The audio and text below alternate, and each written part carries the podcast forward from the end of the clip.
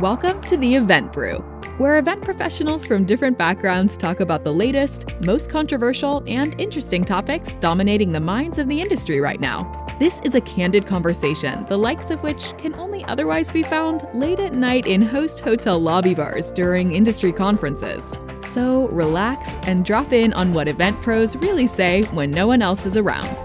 This show is brought to you by Endless Events, the event management company that tells you how it really is. Now, let's brew something up.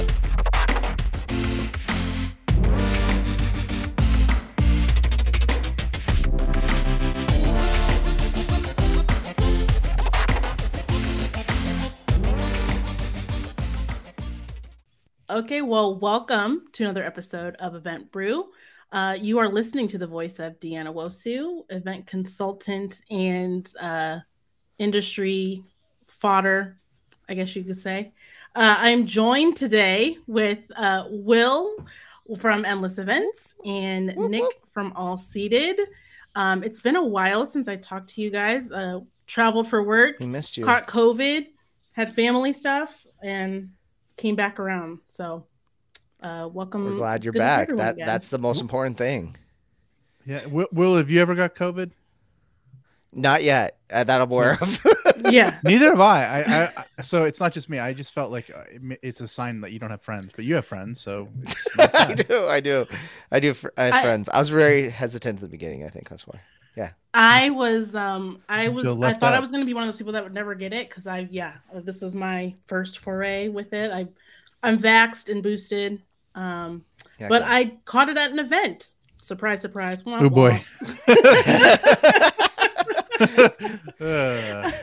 Ooh, no. yeah exactly. But um but you know we're recovered we're doing well and back at it. Um so just curious uh what everyone is drinking today. I myself am drinking water because in my post-covid life uh trying to hydrate and get back to some semblance of healthiness. What about you will Ooh, so uh, I had to remember exactly what's in what I'm drinking because it was it's so good.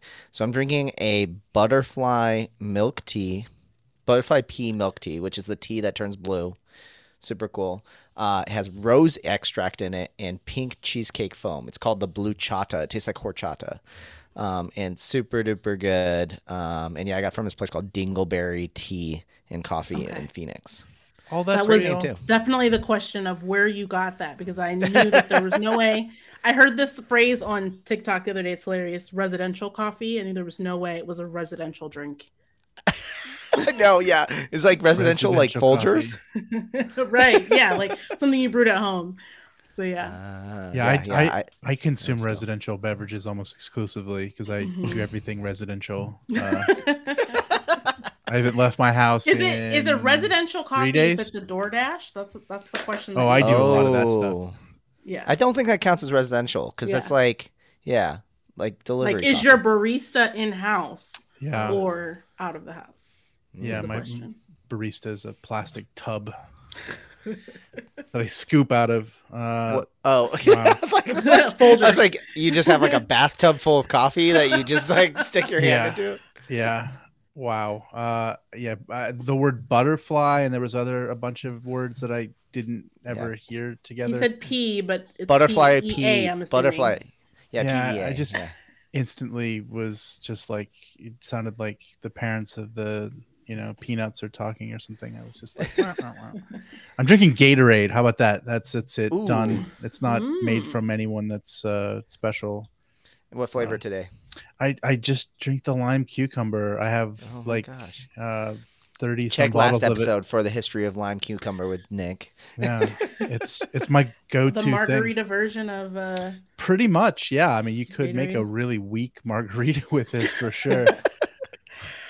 I read an article, oh, I think it was last week, maybe the week before, and I was talking about the rise of Pedialyte as a uh, Oh, boy. hangover cure. Oh yeah, They're marketing themselves differently. put it right next to the red must-have. cups. Mm-hmm. Mm-hmm. Yeah, I think uh Powerade and Gatorade definitely uh they have their own versions now. They have like a gate Gatorlyte, and yeah, Oh. like they Oh, uh, wow. th- and they're aiming it at uh, obviously not at babies, Uh, Babies who party too hard the night I mean, sort of, sort of babies. Most babies do party Hard really hard at drinking too much milk.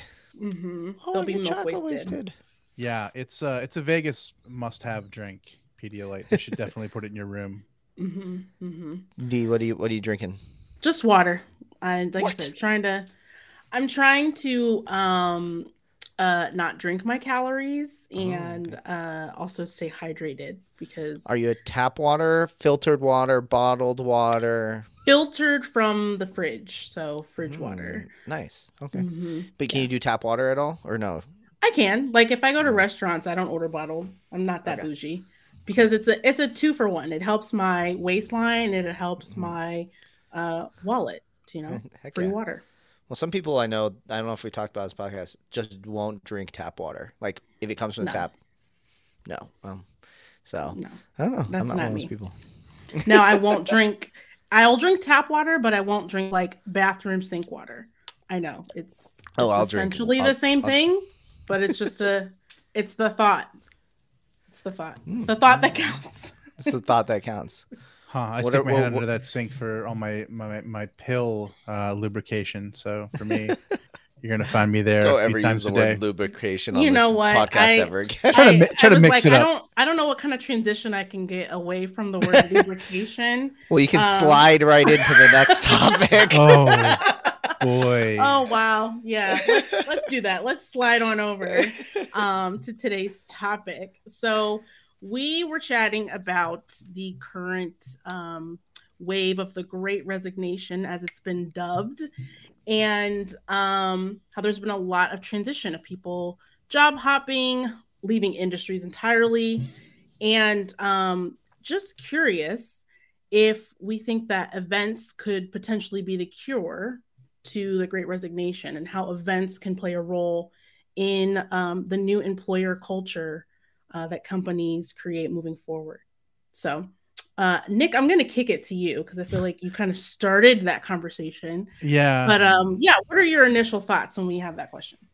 I mean, I, I I'm really uh, kind of surprised by uh, the findings I've had over the last uh, few months of looking into this pretty pretty deeply. Uh, that the uh, corporate world, the, the fact that I got that was just fascinating from this uh, marketing or this HR symposium I was at, stated that uh, last year, 2021, was the most productive year in corporate America since World War II. So I was like, okay, so what is like? Let's unpack productivity. Yeah, and like it, it's kind of amazing. So you're like, all right, so is and it was it was stated as as a is remote and hybrid work working. Many of us in the events industry, we hear the word hybrid and we have like all these thoughts around that. But like hybrid, when it comes to the workforce, is just the idea, similar concept, obviously, but it's it's people who are working from home or or not in the office and people who are working in an office doesn't have quite the negativity around that as such. It actually is this big positive boon uh, that doesn't have any, not as much emotional, other than maybe people who are in the business of selling um, commercial real estate for businesses. That's they're they're like the equivalent of the events industry on that one. Like, oh, come on back. Uh, and the difference is is that with productivity being that high, I mean, like a 70 year high, uh, it it went against what people had been saying for just as long that you have to be uh, accountable, you have to be in front of a manager, you have to be managed, uh, and all the things that uh, specifically middle management has been preaching as as a requirement for effective business. And meanwhile, it's it, on on benchmarks uh, associated with productivity highest it's ever been. So uh, remote work isn't just something that is a convenience, something that is a gift, something that is comfortable. It's practical and it satisfies the bottom line, which wouldn't necessarily throw people off like Will, who's been in that environment for a long time. But the corporate world Truth. has not preached that, right? It's kind of like Mhm. it's been the thing that they've incentivized and the tech in the tech world we, weirdly you'd think the one that would facilitate this has actually been one of the biggest pushback or you know pushers against this as well um, and that's why they install things like slides and pinball machines and all kinds of goofball stuff in their offices to keep people working around the clock in order to quote unquote satisfy productivity. Uh, but productivity benchmarks uh, for this this one study that I was reading are are actually just purely KPI based. So they're not based on hours put in, you know, which is not really a, a useful metric for really anyone. Uh, but in fact, work being accomplished, and that's what rose in a uh, in an unprecedented time of remote and hybrid work. So. Um, we're in this world where it's been it's been proven the only negative like people wanted it and the only pushback came from it's not going to be as productive and it's been categorically proven untrue so it sounds like this is the new status quo right like there's just no objections well i think the the objection that i have heard a lot excuse me and kind of lends to our conversation is the loss of culture and how do you replace that in a distributed workforce in a hybrid workforce? Um, how do you create connection between coworkers that aren't next to each other in a cube that are now you know states apart? Um, they can't just go to happy hour everything has to be planned mm-hmm. and scheduled and um, so i think that is a fair question yeah. is how do we create that distributed um, but i want to go to will because to your point nick You've been doing this since the beginning of your company, so uh, you should be the leader in this regard. Yeah, well, I hope, I hope so. I think you know Uh, it was funny. I remember when all the remote stuff started happening. I was like, "Yeah, finally, everyone will understand." And then you know, as a competitive advantage, now I'm like, "No, go everyone go back to being in offices yeah. because that was like we were like so cool and innovative." yeah, people were like, it's, "I want to work like, for you only because you're remote." You know, it's it's like the problem of being a leader is that if you yeah. do it right and it and it's the right way to do it, you create your own problem, or you know, you just can't hang your hat on it anymore because uh, you've uh, you've proven it. So it's like the worst part of being a leader is that everyone else will eventually copy you. That's true. um, so yeah, so that that was just a funny joke that I wanted to make, but uh, the the the idea of like connection is so important. You know, like you know, I like to think that we have a pretty well run remote company, right? Like we've been doing it long enough that like we really understand how to engage people to a maximum level, right? We do things like virtual donuts, we do things like uh, company socials virtually, you know, like I think we do everything short of just being like, yeah, like f- like flying people around the country so they can keep meeting with each other all year long. Um, and I will admit too that like you know we've talked we've been wanting to do a company retreat for for the last you know four years longer or so. Um, and the last two years or last like two years or so, it's been hard because of the pandemic, and this is kind of the first year that we're capable of doing it. Um, but like you you people crave it all the time. I remember the first time um, that I brought together like a big chunk of the marketing team together for IMEX. And Nick will remember this too because he yeah, was he was a part, was part of this is that like they got to meet each other like for the first time. And like after that, like those marketing team members were so tightly bonded together mm-hmm. that they're like inseparable in so many different ways. And so like I think a big trend that we're going to see in the the the world is that connections are going to be built online but then like solidified in person versus the other way around um, that we're seeing. And I think that future is going to be ridiculously important because you know even with how you know focused and intentional that we try to make our culture so that that way people are engaged and feel connected with each other it's not enough. And you know the one thing i think that's next is the like the big company wide retreat flying everybody to the same location and putting everybody in a room and just like seeing what happens. And i think there's a lot of potential um, for for this to be what keeps a culture strengthened further not just you know that and that's what i think is going to be really interesting is that like you know a lot of benefits that you guys are talking about like the ping pong ball tables like they're attractive to get people to come in but like what's going to get people ultimately to stay is and yeah i think events can be a factor in that. I don't know if they're the sole answer but um I, yeah i don't think they're the my, sole my, my answer either. thing. Because you could yeah. have like oh we're going to do a great intro event fly everyone to hawaii but like you make everybody use email and they that the communication's horrible. You have three hour long meetings via zoom you know all those things like that. Like i think but you know i think it's going to be one of the next big things that's going to keep people around. I mean like i'm searching for what that next big thing's going to be right now too because like i said mm-hmm. like it used to be remote culture was a hook was a hook line sinker and now it's the the bare minimum. Expectation. Yeah. Yeah. Yeah absolutely I, and I think it'll be interesting, like when you see news about Salesforce buying a property, or I don't know if they bought it or if they have a lease, um, that huge property just for the purpose of company retreats and flying people in for you know workshopping and meeting with their teams. It'll be interesting to see how that segment of essentially it's kind of incentives, but it's not tied to yeah. performance, right? It's a it's bringing people together getting them behind the company missions and objectives and goals, giving them connection, maybe finding a way uh, for mm. them to reflect, rest, reconnect, you know, do some offsite adventuring. But it's not tied to, oh, you met these metrics or you were the top performer in your department. Mm. It's literally, we want you to understand what it means to be in this company in the flesh and not just how you experience it and your eight by ten office at your home. Um, so yeah, it's kind mm. of like it's it gonna. I think it's gonna expand the people who are already really popular in the or not popular, but um, immersed in the incentive market. It's just going to expand that and kind of be a different uh, uh, bucket, if you will.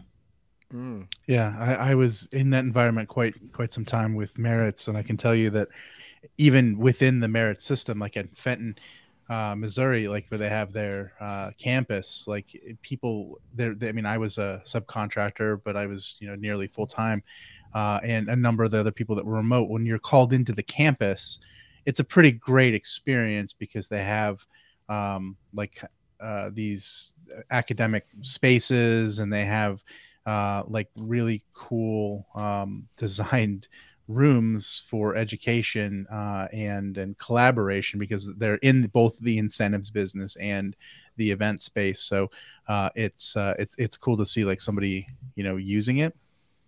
But I, I want to like so we're talking about events as like the the ticket. I think one of the the pains uh, that comes from where we're at right now uh, with high productivity is also high silos, and I think that like there's a um, oh yeah, if you're going where I'm thinking you're going there's a short term on that you know like it, it while the productivity is really uh, you know high and that that was a year i don't think it's necessarily the long run uh, in in the status quo exactly the way it was done. And certainly there was a lot of um, pivoting being uh, taking place as well. So the productivity could have been a, a part of that.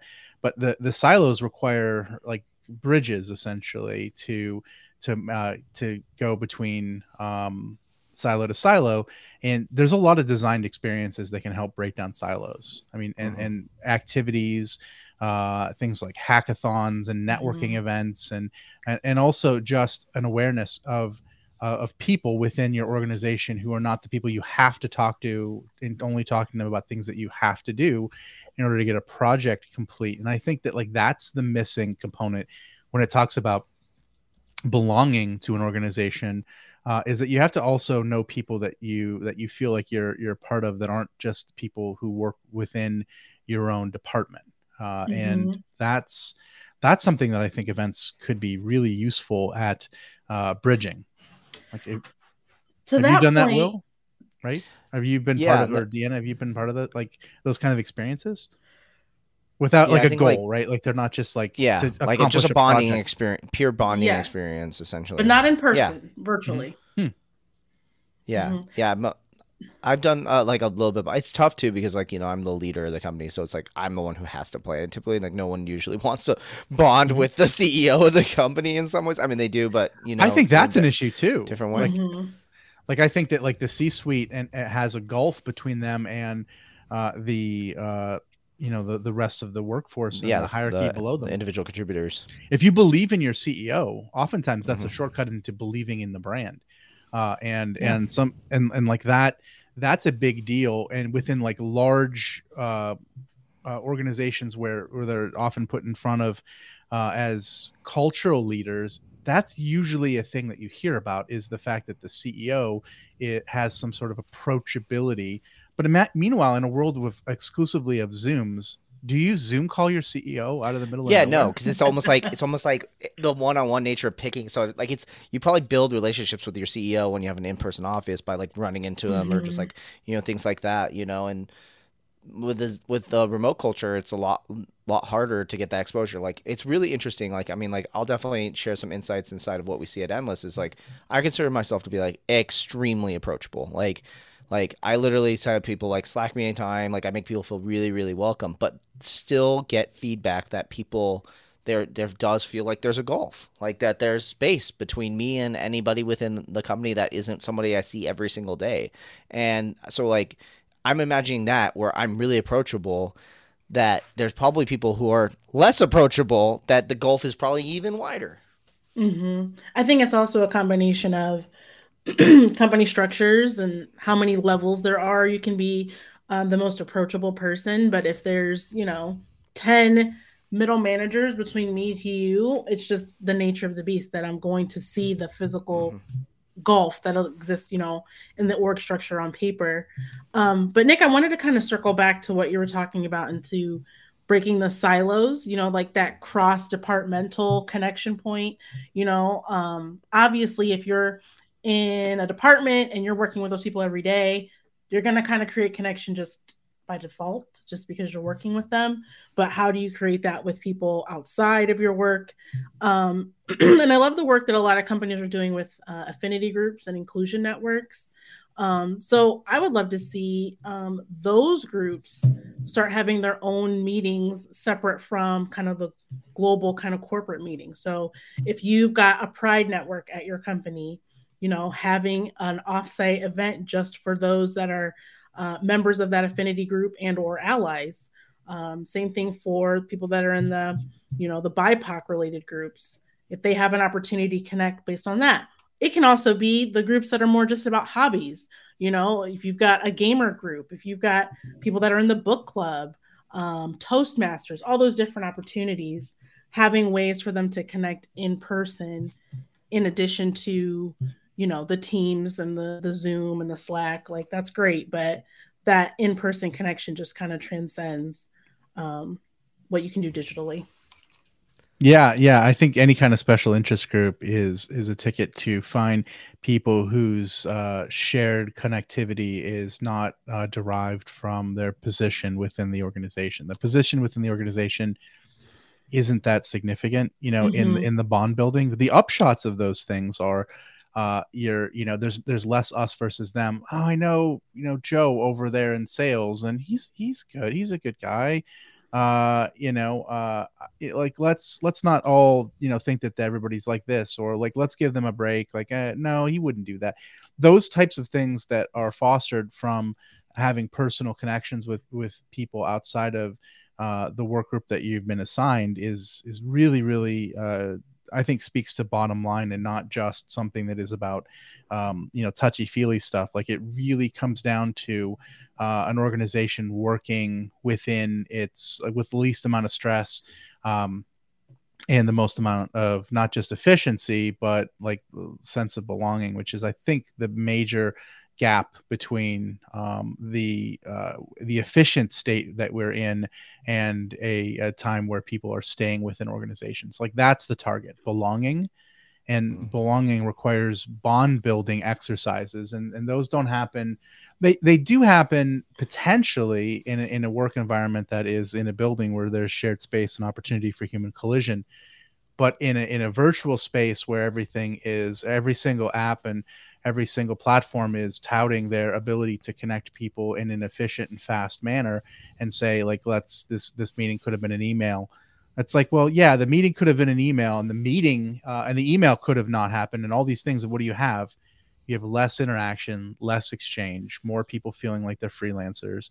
And the difference between being in a brady bunch square for this group and that group really just comes down to who compensates you more and that's what businesses want to you know alleviate is is not just like there is there is an answer to the great resignation which is going to be a, a significant portion of every conversation which is compensation. But outside of financial compensation is is everything else of making people feel as though they're taken care of. Uh, and those initiatives i think require a design mind. Like they mm-hmm. they require experiments. They they require testing. Everything that you would think of in design thinking I think is applicable uh, when you're when you're working with your team. Well, just think about the other factors that people take into mind when they're leaving a job. is it about growth? Is it about other opportunities? Um, is it about intellectual challenge within the role? Is it about flexibility? Um, sometimes there's family related. It's not, it can be external factors to that position that have nothing to do with that position. It could be the team that you're working on. So, my question is how can events speak to some of those push and pull factors of why people continue to stay at a company um, or why they decide to leave? Uh, like I said, could be any of those factors uh, that typically go into that decision. Well, I think like one big reason why people want to stay within a company is trust. Like, is why there's so many trust exercises within companies, you know, before. But like when you really trust, you you feel comfortable with the future where it's gonna go. You trust that someone's got your back. You feel safe, right? Like in you look at like the Maslow's hierarchy of needs. Like trust is like basically the fundamental of safety uh, um, on there. And so like I think that when it comes to building that trust, it's extremely hard to do over the internet, right? Like ev- everybody's sense of doubt and worry about trust is is hard to do over the internet, and and really one of the best ways you can do that is in person. That you know that like you know like I don't know how to exactly explain it, but like I, I think we've all felt it before. That trust ultimately gets built when you're in person with somebody, and you can feel that. And I, I'm not sure if that comes more like the human nature uh, aspect of things. That like when we know someone's around us is going to protect us, that we feel safe and we feel like we can trust them.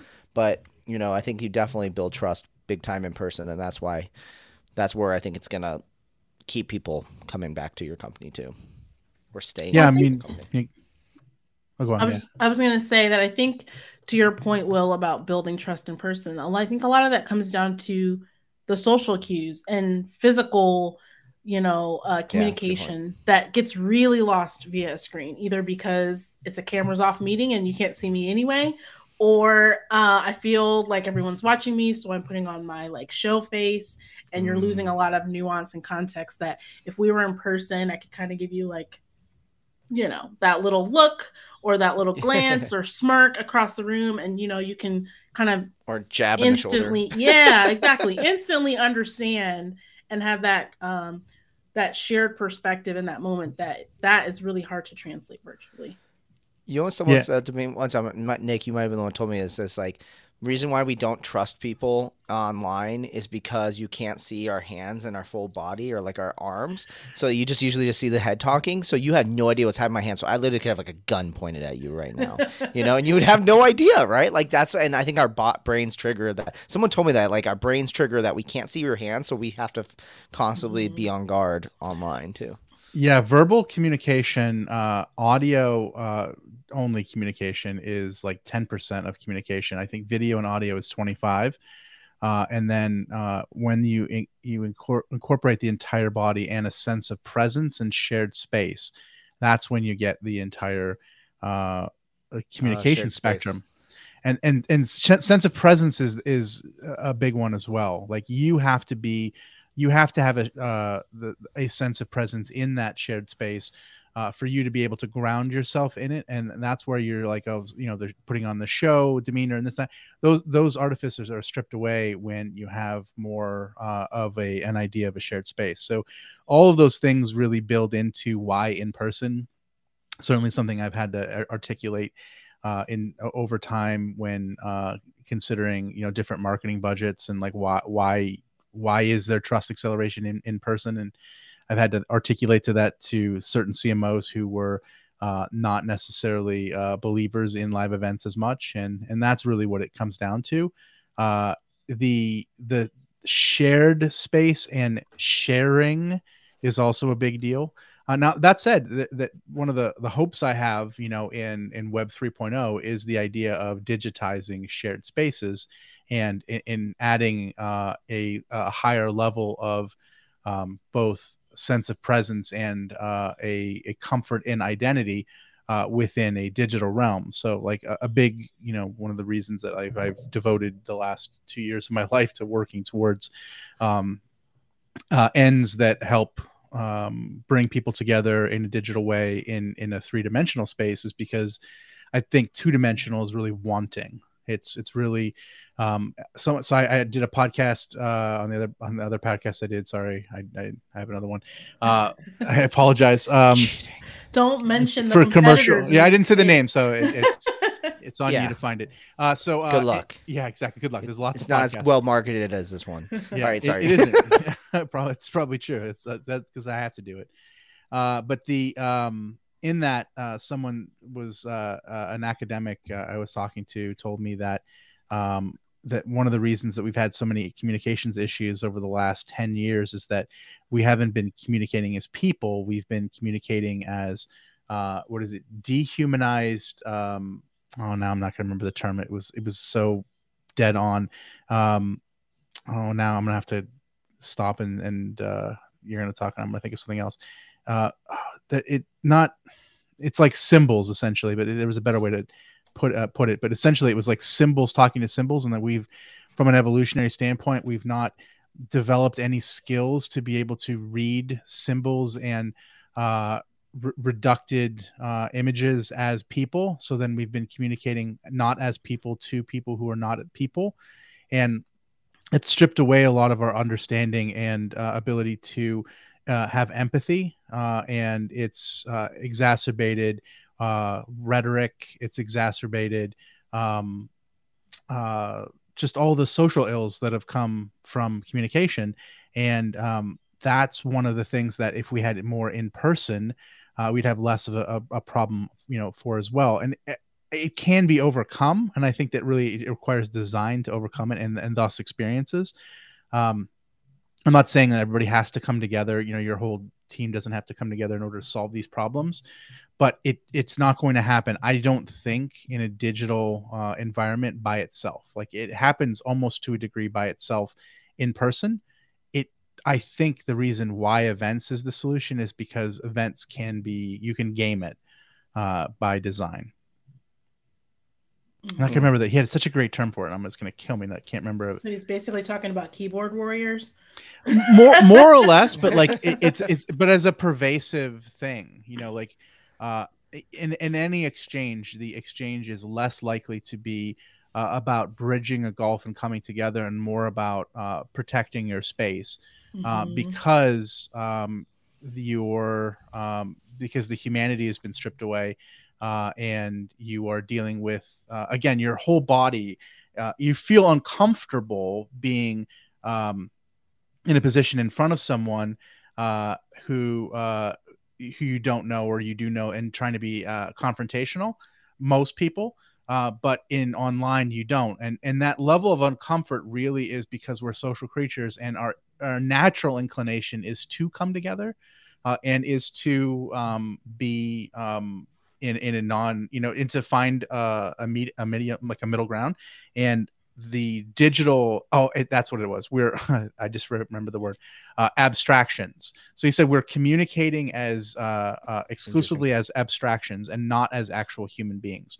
And it's very easy to slip into uh, guarding and and and, st- and living as a principle against other people's principles or ideas as opposed to humanity which is messy and in between and we're comfortable with that if we're in Mhm. the room but if we're not in the room the inhuman abstractions have been communicating for 10 years and Yeah. that's i think evident in a lot of a lot of social ills that currently exist so i, I don't know i, I don't think it I, the, the the hope i have is that we bring people together by by our nature. Like it's what we do and that um creating experiences and intentionally designed experiences specifically are ones that are that say okay we we recognize this to be the setting. Let's let's figure out what it would take to overcome that uh, through design thinking. And with that i think that uh, a like we we're not geared to solve productivity and that's not the problem good news.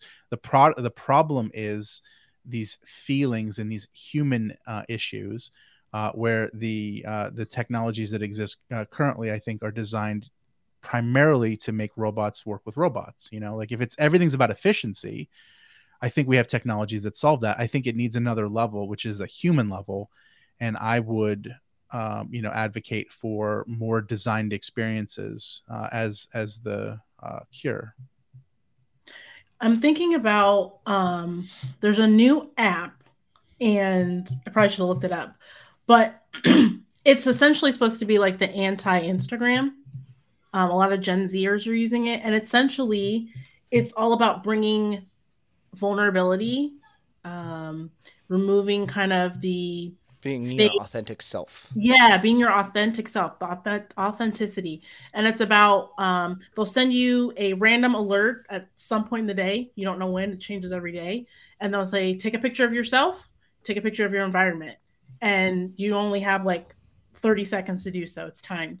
Um, and it's about removing that filter that so many people are putting out to the world. It's Mm. about letting people see you, who you are, letting them see the the environment you're in. Like you're not going to have time to make it a perfectly aesthetic uh Instagram worthy photo of your space. So, you know, let people in as you are. And I think that kind of speaks to what you're talking about, Nick, of you know, screens talking to screens rather than people talking to people and letting people in and having those conversations where, yeah, people might be diametrically opposed because of their different platforms or their different beliefs. But the human experience has a lot of nuance, it has a lot of gray, it has a lot of, yes, sometimes it depends in this setting, in that setting. Um, and when you have that screen or that filter, in between, it becomes much more black and white and much more right or wrong or yes or no. Um, and so finding ways to bring more of that vulnerability, more of that authenticity forward and allowing, like to your point, Will, that emotional safety where people feel safe to put their guard down. Um, that's what's going to be key. And I think that's what events have the power to do because if we're removing i mean obviously there may be events where it's you know we're talking about business that affects our day-to-day jobs but at the end of the day are you providing connection points where people can just be humans is it Mm. you know us playing a fun game of dance dance revolution is it us having you know some downtime kind of um, relaxation pods where people who may be more introverted who want to connect in more of a one-on-one way what does that look like but are we providing opportunities for people to let down their like corporate mask and Mm. bring their authentic full selves to that experience Yeah, it's interesting. I mean, Dude, I, that was a good I- one. Yeah, yeah. I mean, I, I'm I'm getting into the conversations now around Web three and the idea that uh, the the identity that people crave in that environment frequently are um, are ones that they build themselves. And but Yeah. that said, it, it's still more they feel more comfort in that, which I, Mhm. I'm really wrestling with, of the idea of authenticity through uh, designed avatars or like um, self-expression through that way. Mhm. yeah i mean so my, my my pushback on that idea while i find some truth in the idea that like your identity uh, is uh, malleable and it, it's it's it's as much of a i think every single person creates their identity and there is no like black and white this is a proven identity this isn't it's all it's all up for grabs it's all you know whatever you want it to be uh, I do find that like the communication element of it to be challenging. Uh, if you were to consider like how would you um, how would you do a sale, Will, if you were um, talking to someone who was uh, an avatar was like a dinosaur with a cowboy hat or something like that? Like, w- would it? I mean, I'd be like, I'd be like, so let's talk about why you chose it. I'd first ask him like, how do you, it's almost like, you know what, like, okay, I'll a tamer example of this, like, you know, I think, and to use an analogy, like constantly for a long time, I was always afraid to like use the like cartoon avatars at Endless because, you know, is that un, is that unprofessional? I had this backdrop with like the Funko Pops and everything like that before. Like my office was a very boring backdrop for all my calls, right? And this before we we were remote and then I went remote and I started putting like the con- the comic cutouts and things like that. And I've seen more growth of this company since I've done that. And uh, then not and not to say that that attributes to the results that we've seen, but like I've closed plenty of contracts and I think like one of the things I've learned is that like you know, if you if someone really doesn't want to buy from you, they're like they're gonna they'll blame it on the avatar. They'll blame it on you know some small like superficial thing. But in reality, it was something else. Your pricing, you weren't professional, whatever the heck it may have been. But like, I've always seen the self expression of my backdrop of my calls to be like so important to me that I'm now, I mean, since I, I started doing event icons, I think I was looking at my LinkedIn like six years ago or so, or something like that, seven years ago. And that was about the time I started doing the Funko Pops and the cardboard cutouts. And since then, I've made it made gone out of my way to make sure I always have bookshelves right behind me in all my shots. In fact, my last office where the bookshelves were so far away that people could barely tell what was on them, it felt not like it was part of my my setup. And now I'm much closer again to the bookshelves and people again ask me about it and it's like it's that important to me in that similar way. And that's like, you know, bookshelves with toys on them and books and things like that is a tame example compared to the the dinosaur and the, the the with the cowboy hat but i think that people really want to know who each other are ultimately but i don't know if it's necessarily our job as event professionals to do that. Like I don't I think that like there will always be the desire for people to present themselves differently in front of different people for different reasons and things like that. I think the best thing that we can do is just continue to create that safe environment where they feel comfortable they can do that. Um, right? Like you like if you're gonna do an internal event where you bring your company together, don't make it just about like rah rah rah. Yeah, wear your company T-shirt, all these things like that. Be like, no, in fact, like wear whatever the hell you want to wear, and like let's get to know each other really really well um, on there too. But I, I probably come from more of a liberal like workspace place too that like you know i've never really had to worry about hr related issues as much so i think that that that's something to kind of keep in mind but i think the second that you start m- forcing everybody in a mold like that's when you don't get people's authentic selves. Sorry i totally interrupted you nick. No no no that's great. I mean that's a that's a that's a take. I mean i think that like there's there's all these things that we can use that are essentially avatars more or less that, that you know is somebody wears a suit somebody wears a t-shirt. It's all it's all adding up to you know self-expression as a way to uh, communicate uh, your beliefs your personality and i mean they're all these are nonverbal signals as well right? I mean it's certain industries like banking for instance you know they don't have uh, you know a, a, a jeans on fridays because uh, they they believe that like as a as an industry they have to uh, portray a certain uh, type regardless like they they force that on people.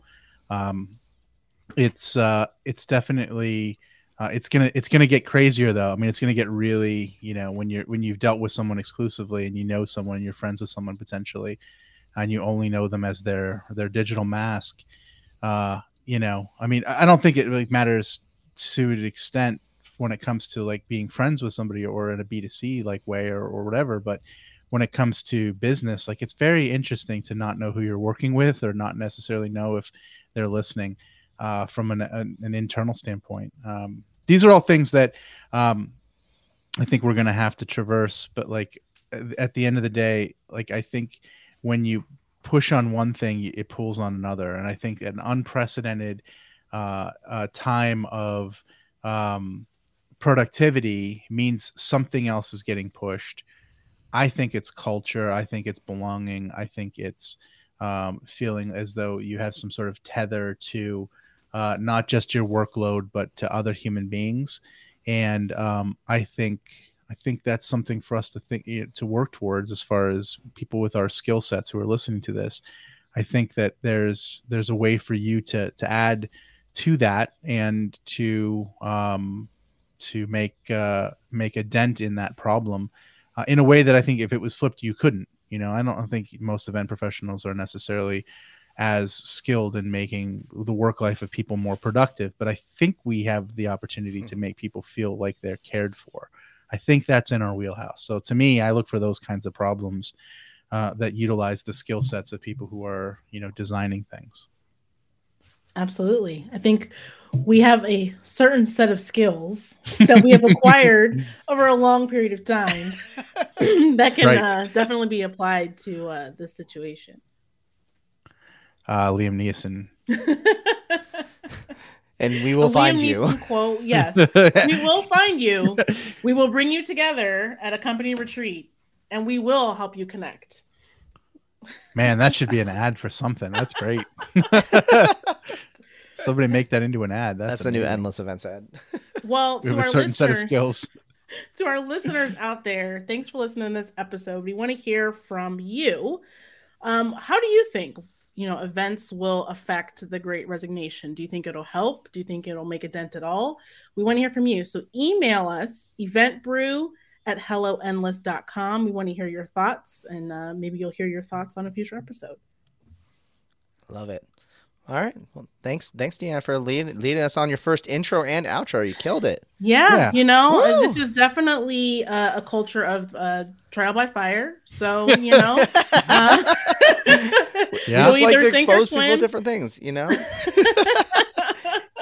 and it's more fun, you know. Like you, Yeah. you might take a new approach to it that we never thought before. But yeah, Deanna, you killed it. Nick, thanks, for Thanks. for joining too. Sure, anytime. Until All next right. time. Till next time. Bye. Bye. Thanks again for listening to Event Brew. Be sure to rate and review us on your favorite podcasting app.